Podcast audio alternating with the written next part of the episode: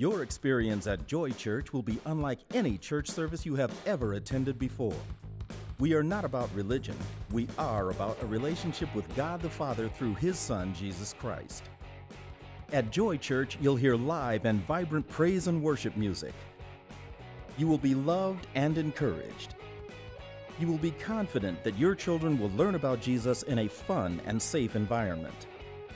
You'll be assured that your youth will be loved and accepted not only for who they are, but challenged to become who they were created to be. At Joy Church, God's Word is delivered through creative, humorous, and relative teaching that will help you apply the Bible to your life. There is a place here at Joy Church just for you where you can begin to develop a vibrant and exciting relationship with Jesus Christ and discover your divine destiny. Get ready as Pastor Jim shares in his series, Do You Even Lift, Bro? Life Lessons from a Biblical Bodybuilder. Now, please, if you're ever in our area, we want you to be our special guest. You can go to joychurch.net for service times and events. We began a series last weekend, and I love this title. This just makes my day just coming for the title. Do you even lift, bro? Don't you love that? Isn't that a fun title right off the bat? Love the subtitle, Life Lessons from a Biblical Bodybuilder. We've been talking, and you began talking last weekend about life lessons that apply to us today from the life of Samson. And I love these truths now, and I, I relate totally to all of this because I grew up starting at about 15, I've always been heavy into lifting and heavy into calisthenics. Now that I'm 54, I'm doing more calisthenics, more body movement, you know, just better for joints and so forth.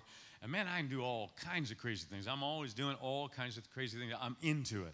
I'm into being in good shape and all that, just taking care of God's temple. And, and I'm just, I, it's something that I enjoy. I've been doing it uh, for a long time.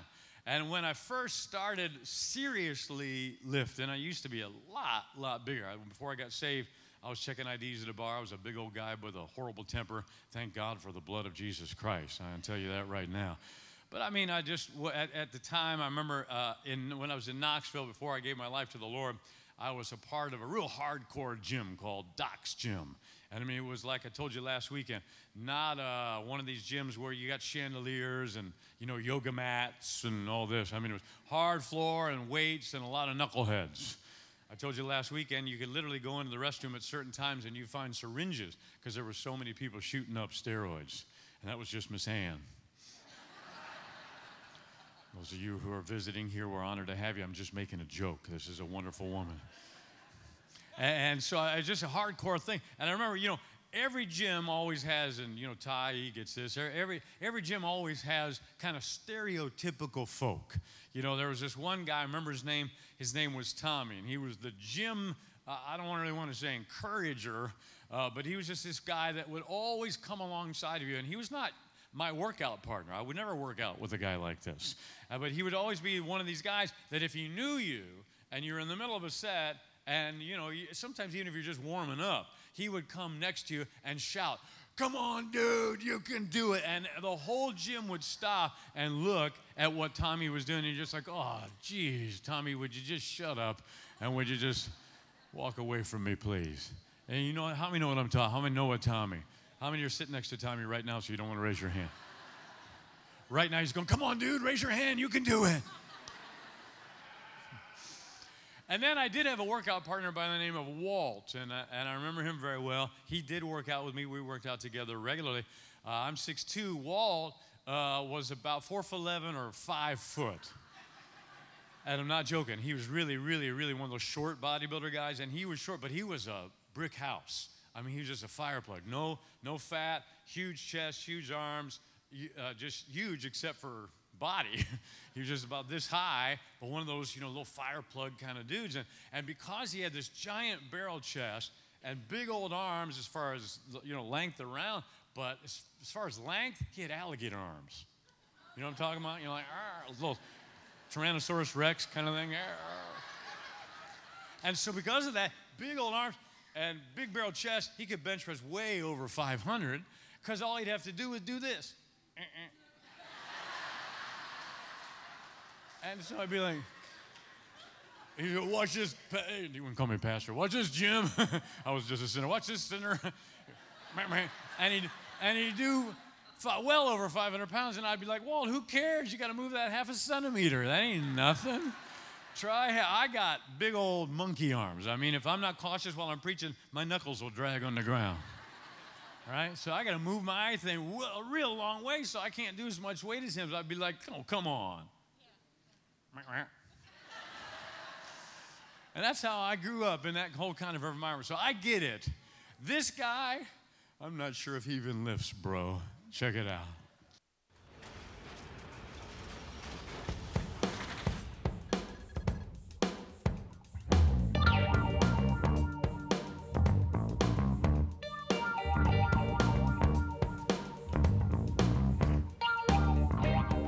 Dude, call a plumber. Because these pipes are about to burst.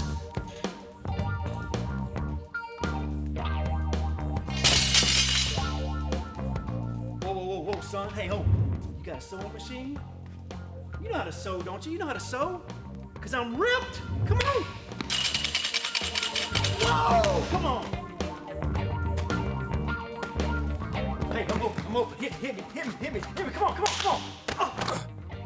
Woo, hey, that was a good workout, wasn't it? Hey, what's your name? Susan? You could call me Mr. Dictionary. Why? Because of all the definition? Come on, come on, come on. Ah, come on, come on, come on. I don't think that guy lifts. I don't think he lifts. I don't really think he does. We have been in the book of Judges looking at Samson, Judges 14, 15, and 16, particularly 16 last weekend. My homework assignment to you is check those chapters out Judges 14, 15, and 16. Won't have time to look at them today because of all that we need to get to. But in Judges chapter 14, you remember we talked about last weekend where Samson killed that lion with his bare hands. And we talked about it in Judges chapter 15 where Samson killed a thousand Philistines with the jawbone of a donkey. And then jumps into chapter 16 at, at the end of 15. Uh, here's Samson as the ruler of the nation of Israel for about 20 years. And then it jumps into 16, and all of a sudden we find Samson visiting a prostitute. His wife and his father in law had died, they'd been dead for about 20 years. And he was empty on the inside, and so here he comes in Judges 16, and he's really beginning to walk away from the Lord. And there, after visiting the prostitute, he goes out to a place in Judges 16 and verse 4 called Sorek. Sorek, we discovered, was a vineyard. We discovered that Samson had taken what was called a Nazarite vow, and that was interesting because in a Nazarite vow, you could not cut your hair and you could not drink wine. And so, therefore, here's Samson in this vineyard, not drinking wine, not actually breaking the vow, but yet a guy who had taken the vow of drinking no wine, how we know he was in a losing position in a vineyard. And that's where he met Delilah. And then after that, you walk through the various temptations where the Philistines talked to Delilah, said, Now, see if you can't find the secret to his strength. And she went through all kinds of uh, different gyrations to discover what that was. And finally, it was discovered, and they cut his hair. And you know the rest of the story. He went out to fight the Philistines and didn't know that his strength was gone. And then they took him and enslaved him. And then they literally plucked out his eyes from the very root and they, they enslaved him. And then he was just grinding. You remember that? And the people came out to watch him and make fun of them. And then in Judges chapter 16, 28 through 30, there at the very end of his life, he grabs those two pillars, knocks them down, and thousands of Philistines are killed at the end of his life. And from those verses, we began to take life lessons from a biblical bodybuilder that apply to you and I today pearls of wisdom that you and I can live out on Monday. Let's go ahead and review and we'll jump into new territory. I think this is going to help you in a big way. First lesson we discovered last time was God doesn't call greatness from greatness, God calls greatness from weakness. I really felt like I blew over a holy cow last weekend because even though we're calling this life lessons from a biblical bodybuilder, we discover from the Word of God that there's nowhere in the Bible where you can find that Samson had great muscles. Matter of fact, really the opposite is implied. If he had these big, giant Arnold Schwarzenegger looking muscles, everybody would know the source of his strength. But because it was such a mystery and they were trying to discover it, I submit to you that Samson looked like a normal guy. But yet the Spirit of God would come on him and he would perform supernatural feats of strength. That's good news for everybody in the house because God does not call greatness from greatness, God calls greatness from weakness. You remember the life point that really encapsulates that point? You remember this? Pretty simple. God will add His extra to your ordinary to create something extraordinary for Him. Only my wife is excited about that. Man, that joy school, that's what that joy school is all about. You being par, giving God your ordinary, let Him put His extra on you, and you would be surprised what an extraordinary difference for God that you can make. Thank you for that golf clap this morning. Second thing we talked to you about last time was you can't win from a losing position. We just shared that with you. Samson met Delilah in a place called Sorek. It was a vineyard. How many know you can't win from a losing position? These two football players were in a losing position. Check it out.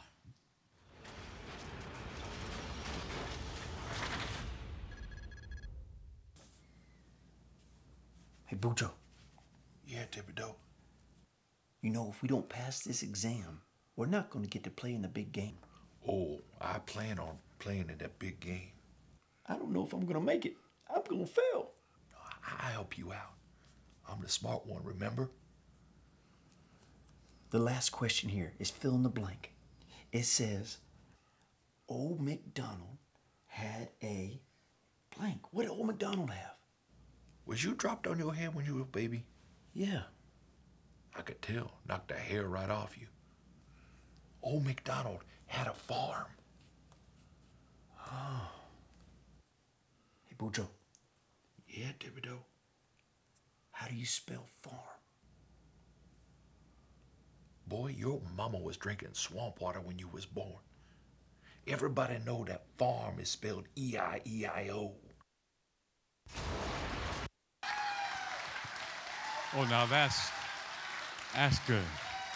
Come on, give our Acts of Joy team a big encouragement. Everybody know. Everybody know. E I E I O. Man, I'm telling you right now, if I was not your pastor, I would go to your church. I love your church. I love your church. And I told you it's okay to laugh in church. Some of the visitors still going, Is that all right? Yeah, it's all right. It's okay. It's all right. You can't win from a losing position. I tell the story all the time. I didn't give my life to Jesus till I was 20. When I was 20, I was an alcoholic checking IDs at a bar. How many know that's not a good combination? I had one of the worst tempers you ever want to meet in your life. And, and also, that's a horrible combination, checking IDs at a bar. Horrible. Just a horrible. And now we got all kinds of guys here at the church that are martial artists and, and boxers and, and all of this. And all the time, you know, not all the time, many times they've asked me to come, Pastor, will you spar? Will you come and, and, and, and all that? And I would love to do that, except for the fact that I used to have a really, really bad temper. And I hadn't lost my temper in decades. I said I hadn't lost my temper in decades, but I plan on keeping it that way because I could go into the boxing ring and say, okay, God, help me from keeping my temper. But I promise you, God will say to me, son, you can't win from a losing position. Catches us up to date. You're ready for new territory? Here we go. More life lessons from a biblical bodybuilder. Here we go, and this is going to help everybody in the house. First one, you're not. This one here, you're not going to like too much, but it will help you tremendously. How many know, ladies and gentlemen, when you come to church, it can't be all cotton candy? How, how many know you need a little broccoli? How many know you need to be a regular Christian? How many know 1 John 3:17 that God doesn't want you to shut up your bowels of compassion? I only have one man that likes those jokes, only one man. Number three, check it out. Here we go. Hidden lust, family bust, broken trust, major disgust. Now, it takes me a while to work on these kind of things so I can get it to where you can remember it, to where it's palatable and understandable. But this was in the life of Samson. Now, before we just jump all over him, remember that he was married and he has his wife was killed and he was without the touch of his wife for 20 years. So he was in a position where he was easily temptable. But I do want you to understand this truth is the case hidden lust, family bust, broken trust, and major disgust. That progression is still alive in the new covenant. You don't believe that? Let me update it. Two words Tiger Woods. And I'm not busting on him. He needs Jesus just like I need Jesus. I'm just trying to give you that there's some modern day examples of the same thing. People that have it made, but yet can't control an area in their life, and all of a sudden you see that progression. Boy, that's really true. Let me give you a life point because you're not going to like this any better. Here we go. Watch this now. Lust blinds, lust binds, and then, of course, lust grinds. You can see that progression in the life of Samson. And boy, did it get quiet in this church. Trust me, by the end of this teaching session, you're going to be so happy. You're going to be so glad you came. Right now is the broccoli. We're going to get to dessert in a little bit, but how many know we need both? That's the progression. It really is true. Lust does blind, it does bind, it enslaves us, and then, of course, it grinds. It, there's, it's very, very consequential. Let me give you three Samsonite statements. How many with Samsonite comes a lot of luggage, a lot of baggage? Thank you. Statement number one it's just a little porn. I'm going to stand here until you look at me. Everybody looking down like that. Thibodeau, Thibodeau, Boudreaux. Number two, check it out. Everybody's doing it. I mean, it looks like it's cool on all of the sitcoms. Number three, I can control it. Now, guys gals, everybody in the house, listen to me. We got to talk about this. We can't learn this from bathroom walls. How many know another man's pain can be our wisdom? I'd rather learn this from Samson than go through this myself. And if you're going through it right now, I'm telling you, there's freedom in the Lord. You got to know that. Let me talk to you a little bit about this because let me talk to you about sin. Let me give you four sin insinuations so that you really understand the price that, that's out there as far as Samson is concerned and so that we don't have to pay the same price. Number one, check it out. Kill sin while it's little, little or it will grow up to enslave you. There's a scripture, we won't go to it now. I want you to check it out when you get a chance Psalms 137, 8 and 9. It's really not a very happy scripture. And really, really pretty powerful, but not very happy. Matter of fact, you got it. Why don't you go ahead and put it up? Let's, they won't believe me that it's in there anyway. You got it? Put that up there. Psalms 137, 8 and 9. Oh, daughter of Babylon, doesn't start out so bad. Babylon was the ultimate enemy of Israel. Who art to be destroyed, happy shall he be that rewards thee as thou hast served us. Happy shall he be that taketh and dashes thy little ones against the stones. He's talking about the infants of Babylon. Listen to me very closely. That sounds pretty awful. How many glad you live in the new covenant? How many glad you're under grace? Me too, I can tell you that. But listen to me. Here's the principle. If you don't defeat these enemies of Babylon when they are little, they will grow up and enslave you. It is really an old covenant type and shadow of sin. If we don't handle this while it's little, while that snowball's up at the top of the hill, once it gets rolling and gets some momentum and carries some steam, it's very, very difficult to stop that thing. Very, very difficult. We get buried underneath the weight of it. Now, I'm going to talk to you a little bit about this so that you can see my wife and I, we're very big on stopping this kind of thing when it's little because we understand this principle in a big way. How, how, this is, how many out there, you're a guy? Raise your hand. How, how many out here, you're not sure you're considering what bathroom you may go in and target? Yeah. Okay, I couldn't resist. How, how many know I'm going to get an email from that? I'm going to get an email. Mm-hmm. How many know I don't care? I don't care. I don't care. I've been doing this 31 years. I don't care. I don't care. I really don't. I'm not afraid. Uh, I, I, just love Jesus. Hi. Good to see you. So, you know, you're a guy. So, you know something that I know. And, and if you're a guy in here, you, you know this, and you know this to be a fact. I, I've got a. I've got a niece. I got one boy. She's, he's 13. I got a niece. She's 20 something, and she's in uh, ministry in Colorado. And I told her this. She's a pretty young lady and Christian gal, loves Jesus with all her heart. She's been serving the Lord for quite some time. I told her this when she was 16. And, and, I, and, I, and, this is, I think, a sound piece of advice to all of you women out there. I said, No, sweetheart, her name is Ashley. I said, I want you to remember this. It's powerful, what I'm about to tell you. This will change your life. I I said, remember this boys are scum.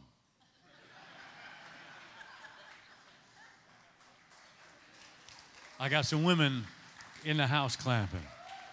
Come on, write that down. Tweet that out to somebody. Boys are scum. And of course, I'm kidding, but I'm not. I really did tell her that. And I was half playing, but I was half serious. And the reason I know that is because I did not give my life to Jesus Christ until I was 20. And I promise you, you would have wanted to, wanted to keep me away from your daughter because I was scum. Now, because of Jesus, I'm redeemed pawn scum.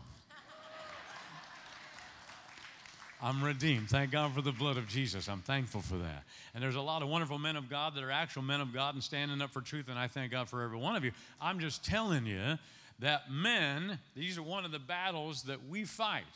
And you know, that's just how it is. If you, I, am just so blessed. You know, I, I love my wife. We've been married 26 years, and I just happen to think that she's extremely beautiful. I, I really do. And I, I, asked her if I could tell. And you know, she's she's older than you think she is. She's 49 years old, and she does not. She, how many? She doesn't look that. Um, now, I'm not even asking you guys. Just not even asking you, ladies. How many think that she's beautiful? I think she's beautiful. And I think I did way better than I should have. And all of you ugly single men, that ought to give every one of you hope. and I'm looking at you, and there's plenty of you here. And I know, man, I was the leader of the ring before I got married. Some of you ugly single men going, oh, praise God. But when you do that, don't lift your face towards God. That'll scare him. she got up there going, oh my gosh, what did I create down there? Left that boy out in the rain too long. But I give you ugly men hope like it did me. I, am married out of my league. I outkick my coverage. I think my wife has just aged so gracefully, and I, I tell her that all the time. I just think she's lovely, and I'm very uh, attracted to her. I think she's beautiful. Uh, but, and that's a positive.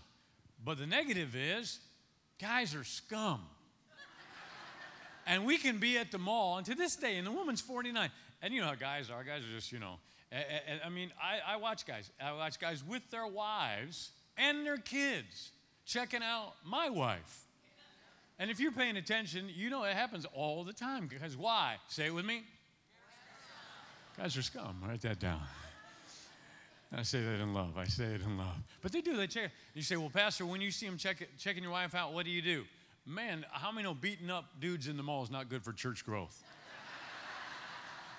that is not good for church. And I don't think I couldn't do it. I could do it but I don't do it. You can't. I'm just, I'm just proud. I'm blessed. You know, I got a lovely wife. But guys are scum. But the problem with that is, see, now I'm 54, and she gets checked out all the time. I never get checked out. I mean, never. I got to go to Walmart and buy something just to get checked out. And don't think I won't do it too, because I'll do it. So I got a fishing boat, and we're at the lake this last summer, and and, and we're at the lake, and and it's it's our day off on Monday, and, and sometime you know during the summer, and my wife's at the car, and I'm at the fishing boat doing something, and about uh, hundred yards, maybe more, out in the lake, there's a boat full of college girls, and they're checking me out and they're and they're and they're and they're moving toward and they're making noises, woo woo, and all this kind of stuff. And the reason they're checking me out is because they were hundred yards away. it's just true story. See, because from, from here down, I look like a young man, but from here up, I look like an old catcher's mitt. I, that's just the truth. I'm okay with that. I'm all right with that. At least half of me's working. I'm glory to God. And and and so and I mean, and so they're going whoop whoop and all that and making and I'm like, all right now. This is, you know, because this don't happen. And then they get closer and then they see it's a 50 something year old man, and you could tell the girls are going, oh God, oh no.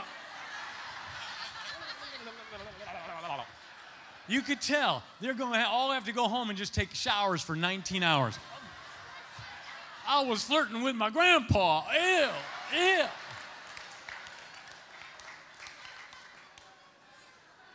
I was like, oh, come on. Go back out 100 yards again. Go. So I told my wife, I said, honey, I said, I said, some girls, they were, they were checking me out before they saw me, you know. They were checking me out, and she looked at me, go, she goes, finally, good for you.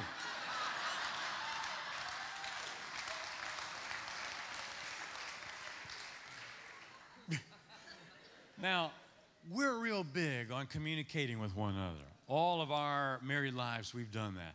If there's some sort of uh, flirtation that somebody's doing with us, we talk about it because we remember this principle. You got to stop this stuff while it's little, or I promise you, it'll grow up and enslave you. Now, you were laughing a minute ago. What happened? Number two, check it out. Sin will take you farther than you want to go. Always does. Man, I'm just one cookie, just one cookie, we're just one cookie. How about the whole box? Number three, sin will keep you longer than you want to stay. Isn't that true? Man, it did, it did with Samson. Samson was always just on the edge, always on the edge, not fully walking in integrity, not fully walking in, just always on the edge. You hang around the edge long enough, you're going to fall in. And then, lastly, number four, check it out sin will cost you more than you want to pay. Sure did Samson, and it sure will us.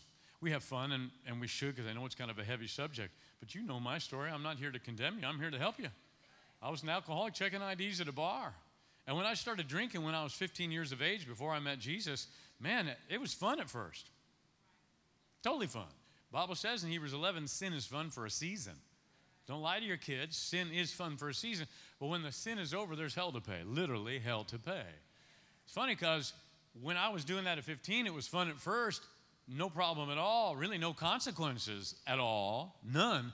But the devil never showed me what was to come. Fast forward from 15 to 20, now all of a sudden I'm 20 years old, totally hooked on alcohol. I mean, I'd be drinking, I'd be drinking pure grain alcohol from a still with the wood chips still in it. Devil never showed me that. Never showed me when I was bleeding up to 18 times a day internally because of the excessive alcohol consumption. It's funny, he never showed me that. Never showed me in my own vomit. It's funny, he never showed me that. All he showed me was the cool commercials on television where all the good looking people are drinking beer.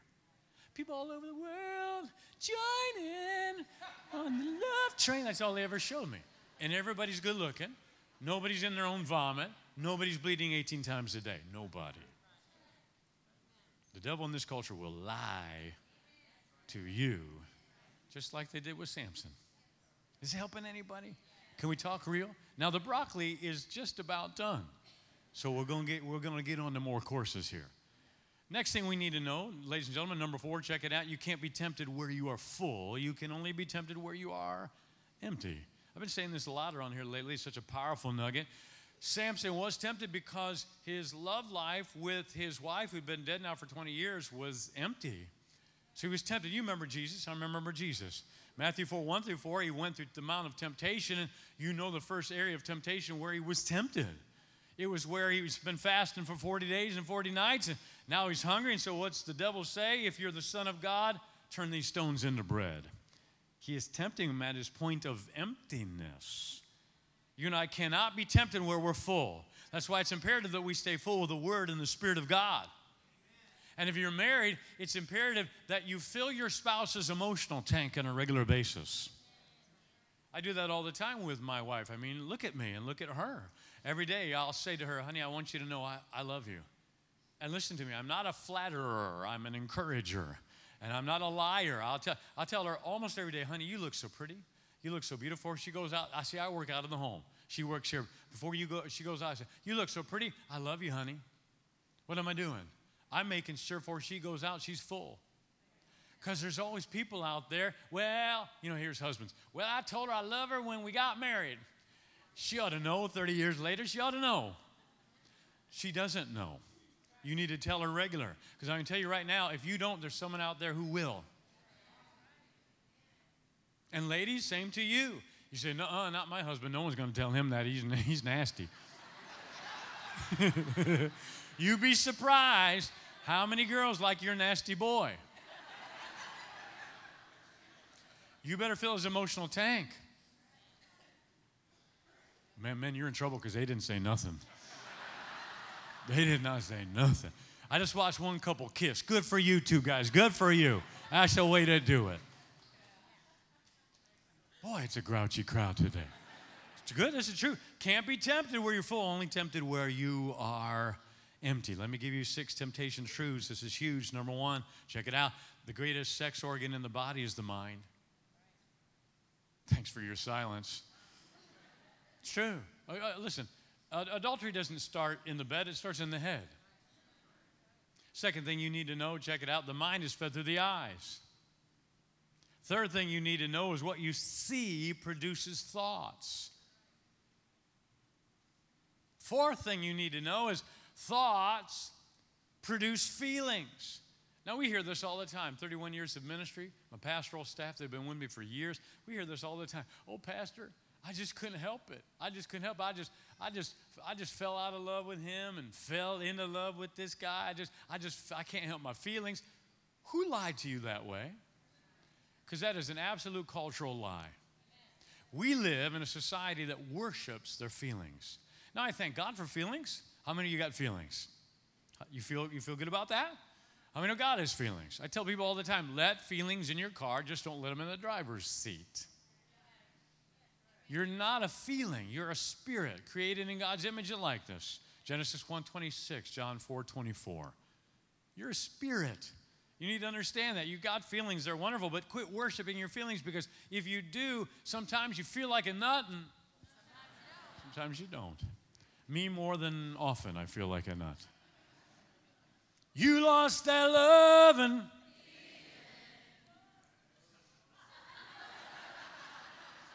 it never fails. I do this all the time in the church. Every time I do that song, there's always someone that will, whoa, always. Don't matter.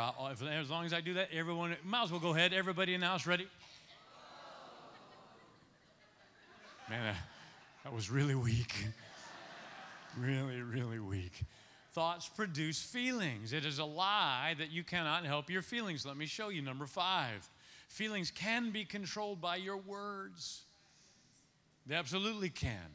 And then number six, this feeds into it. If you want to change your feelings, thoughts, or temptation, speak the word. Jesus said in Matthew 4 and Luke 4, three different times, it is written. We need to do the same thing when we're tempted. It is written.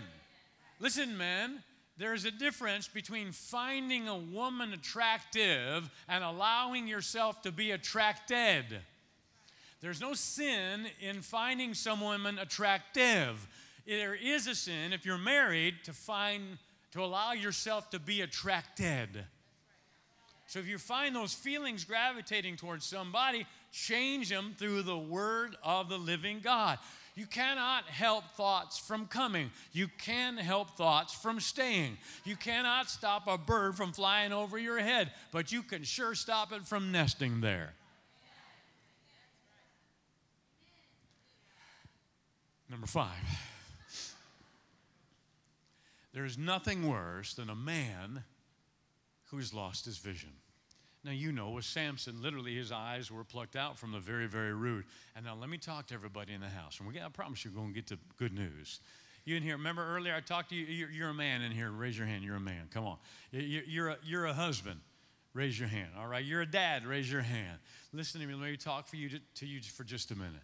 And I'm not going to beat on you. I'm not going to condemn you in any way, shape, or form, but I am going to challenge you, man. Listen, if you watch most, listen to me, please, if you watch most Christian television.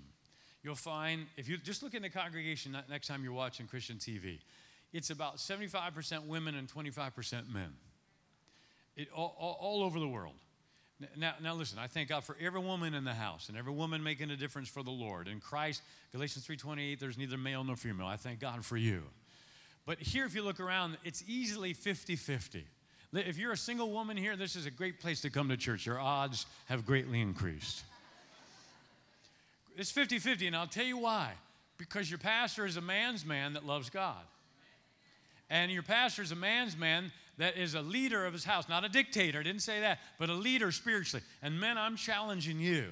I'm challenging you to stand up and be a spiritual leader in your house. Come on. That's not old fashioned, that's God fashion. Be a spiritual leader. Initiate something spiritual. Don't just let the wife all the time, come on now, honey, we got to go to church. Come on. Come on now, honey, we got to pray. Come, come on. And if, if you haven't been that up to this point, I'm not condemning you, I'm just challenging you. That is the natural role of you in your household. And I'm telling you, there's nothing worse than a man that's lost his vision. I mean, if your whole life, men consist of Pokemon, you're going to have to get a little bit more of a life. Thank you for your enthusiasm. I mean, if all you do is sit home and play, you know, uh, guns and video game, what is that thing? It's Call of Duty. And there's nothing wrong with Pokemon or Call of Duty. I'm just saying, if that's your life, come on. Oh. Clearly, we got a lot of Call of Duties in here right now. Uh, howdy, duty. You got to have more in a life than that. Listen, listen, this is very, Proverbs 29 18. The Bible, the Bible says, the, without a vision, my people perish. The Hebrew reads, without a vision, we cast off restraint. You got to have a vision. Men, you got to have a vision. You got to, you got to say, honey, we're, we're, we're uh, we got to do, let's pray. I always, she knows, she, she knows, I always have a vision for what we're doing with the Lord. I always have a plan for what we're doing with the Lord. Uh, we have, our Monday is our day off. We have family devotions every Monday. And I always initiate it. Even though sometimes, you know, we want to kind of play around. I say, no, we got to, come on, we got to do it. Even if it's late, we got to do it. Come on. And men, you can do that. You say, Pastor, well, I don't know the Bible like you. I'm not a pastor. You don't have to. Just open up the book of John and read, put your finger on something and read something and talk about it. Take my points from the sermon. It's so easy from the message and talk about it. Let's talk about it. And then we pray for one another. She prays for me. I pray for John. John prays for me. Whatever. We have personal prayer requests that we pray about. It doesn't take long. It takes us 10 or 15 minutes. It's worth it every single time. Come on, men. The Bible calls your wife a helpmate. You realize that? And if you have no vision spiritually, then she has nothing to help. That's huge, what I just said. So, man, I'm not condemning you, but I am challenging you. If you've been, if you've been wimpy up to this point spiritually, see, because a lot of times that's why churches are full of 75% women, 25% men, because because uh, men think Christianity is wimpy. Nothing could be farther from the truth. Your leader of this whole thing, Jesus Christ, he was the most man's man you ever want to meet. He was not this frail, emaciated Richard Simmons looking dude who walked around uh, the Galilee just skipping around going, Oh, let me just hold a lamb and a child. That's what people think, and that's thank movies where they got this little skinny, wimpy dude who weighs 120, dripping wet, you have a man's man who was a carpenter and he worked with his hands and he endured the cross physically, spiritually, yes, but physically. He's a man's man, someone that you men can look up to. And I'm going to tell you, it takes a real man to serve God. It doesn't take a real man just to check out all the chicks at the mall. That is good preaching. We've got policemen in here left and right, big old, I'm looking at Daniel back there, big old policemen, big old guy, and they're all, and they love God, man. We have more policemen per capita. It's cut down on this church, it's cut down on my illegal activities so bad, man. I've had to stop all kind of things. There's nothing worse than a man who's lost a vision. Get it back today. Samson had no vision just got in that rut. Pokemon, Pokemon, Pokemon, Pokemon. Number six, if they can't get your roots, they can't get your fruit. You know, at the end of Samson's life, he was grinding, and, and the Bible says they'd shaven his hair. But then watch this now. The Bible says his roots begin to grow back. Listen, you may be down right now, somebody in the house, but you still got roots. And remember his prayer? He said, Oh God, remember me. Just remember me one more time. Let my strength return to me one more time. That's the thing that I love about God. There's folks in the house, you're going through some difficult times, but you still got roots. Right now, you're here and you maybe feel far away from God, or maybe you've got a, a child that's far away from God, but you taught them they still got roots. It's not over yet. This life point is huge. If you got a child away from God, check it out. There's a root in every prodigal that directs him back to his father's house. If your kids are out there right now and they are not serving God, you put roots in them. You believe God's going to speak to them through those roots. The Bible says in Proverbs 12, the root of the righteous shall not be removed. There were roots in Samson here, and they begin to grow back. Some of you here, it's been a long time, been out of church, away from God, but you still got roots. And that's why you're here today. Some of you bald men, that ought to be your prayer right there. That ought to be your prayer. How many know there's three styles of hair that men have parted on this side, parted in the middle, and departed? Tweet that out. Tweet that out. That's worth coming for right there. Pastor Dave, there's your verse for the day. There's a word from God. Word from God. Number seven. And this is it. This is where we end up good and fun and wonderful. You learn anything today? Your end can be better than your beginning. You know this in Judges chapter 16, 28 through 30. I talked about it earlier. Here now his strength begins to return, and a little boy, he says to that little boy, Direct me over to the pillars.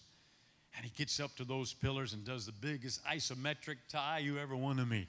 Man, he pushes that thing down and literally kills thousands of the Philistines in, in his death, far more than he did in all of his life. And that shows you that no matter how far you've gone, your end can be better than your beginning. I want you to know that. There's some of you in here that your dream has died. You feel like, wow, you know, I've been away from God for such a long time, or I'm thus and such age, or I've gone through this failure, or that's not worked, or the marriage hasn't worked. There's some of you here, many of you here, that some sort of dream in your life has died. I'm here to tell you, ladies and gentlemen, that God wants to resurrect that dream. He's not done with you yet. Yeah, but something, something has died. Well, yeah, but Jesus is the resurrection. He said that in conjunction with Lazarus, that I am the resurrection. In other words, Jesus can make alive our dead parts, our dead dreams. Man, I thank God for the Lord. It's not over yet. Just because something's died doesn't mean it's over. Jesus said in Revelation 1 and 18, I'm he that was, was dead, and now I am alive forevermore, and I hold the keys to death and hell. That's a literal meaning, of course, but a figurative meaning is listen, he has the key to unlock your dead parts. And you need to know that. It's not over yet.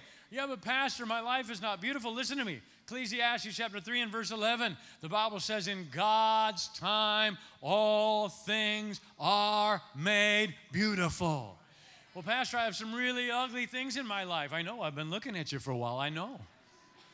And you've been looking at me. No, no, no. Listen, if there's some ugly areas in your life, it just means you're not on the right chapter yet. Book's not over. You may be on an ugly chapter right now, but it's not over. Anybody in the house like a story or a movie with a happy ending? How many like a sermon with a happy ending? we're about there. We're about there. Listen, we all, there's something in us that likes that. I was, uh, we, we, last night we were flipping the channels, me and my wife, it was a little bit later, and we came across, you know, you ever see that movie? You know, not, and this is just regular television, but you ever see that movie, uh, Perfect Storm? You know, I hate that movie. reason I hate that movie is some of my favorite movie. I hate it. You know why? Because it ends up bad. I don't like it. I don't like movies that end up. You might because you're a bummer, but I'm positive. I don't like people going down with the ship. I don't like losing. I was wanting them to be rescued. I was wanting to come up, and I was like, come on. And, yeah, but it's a true story. Don't care. Don't like it. I want someone to fake the ending. I want it to end happy. Lie about it. Listen to me. Uh, everybody, every, you know if you search yourself deep down in you, there's something in you that wants a happy ending. That's why everybody in here likes Rocky. Almost everybody, except for the Pharisees. The Pharisees don't like you. You know, it's like yeah. At the end, you know, oh, oh, oh, oh. I love that. We like it when Arnold and and and and Sly. How many old enough to know who I'm talking about? Hey, man, at the end, they kill the bad guy. I like it when they kill the bad guy. And they win. I like the win. God put on the inside of mankind that desire. We all like happy endings. And I want you to know, a lot of you in here and your life is not good right now. And you say, oh man, I got mess here, mess here, mess there. And I'm not preaching you some perfect Pollyanna nonsense. I'm not telling you life doesn't throw you storms. But I am telling you this your life's not over yet. And you may be on a really ugly chapter right now. But Ecclesiastes 3:11, in God's time, He makes all things beautiful. I can tell you that. He likes happy endings too. And he wants your story to end up happy. God's not done with you yet. Proverbs 4:18, the Bible says the path of the righteous grows brighter and brighter. Can I paraphrase that? Better and better. Can I make it for you, Watertown folks? Gooder and gooder. Whatever you like, brighter and brighter, better and better, and gooder and gooder. God likes happy endings. We are remembered for how we finish. Abraham tried to give away his wife, but he finished as the father of many nations. David committed adultery and had somebody killed, but he finished in Acts 13 36 as a man after God's own heart. Samson made a mess of his life with all that lust and all of the bust and family disgust and major mistrust, all of that. But yet at the end of his life, he killed more of the enemy. God is not done with you yet. Pastor, you don't know, you don't know, you don't know. And you're right, I don't know, but I got a test. Take your right hand. I want to show you right now if God is finished with you or not. Take your right hand. Come on, everybody. Don't be afraid. I'm not going to make you pledge allegiance. You don't know the words anyway. Put it over your heart. If your heart is still beating, God is not finished with you yet.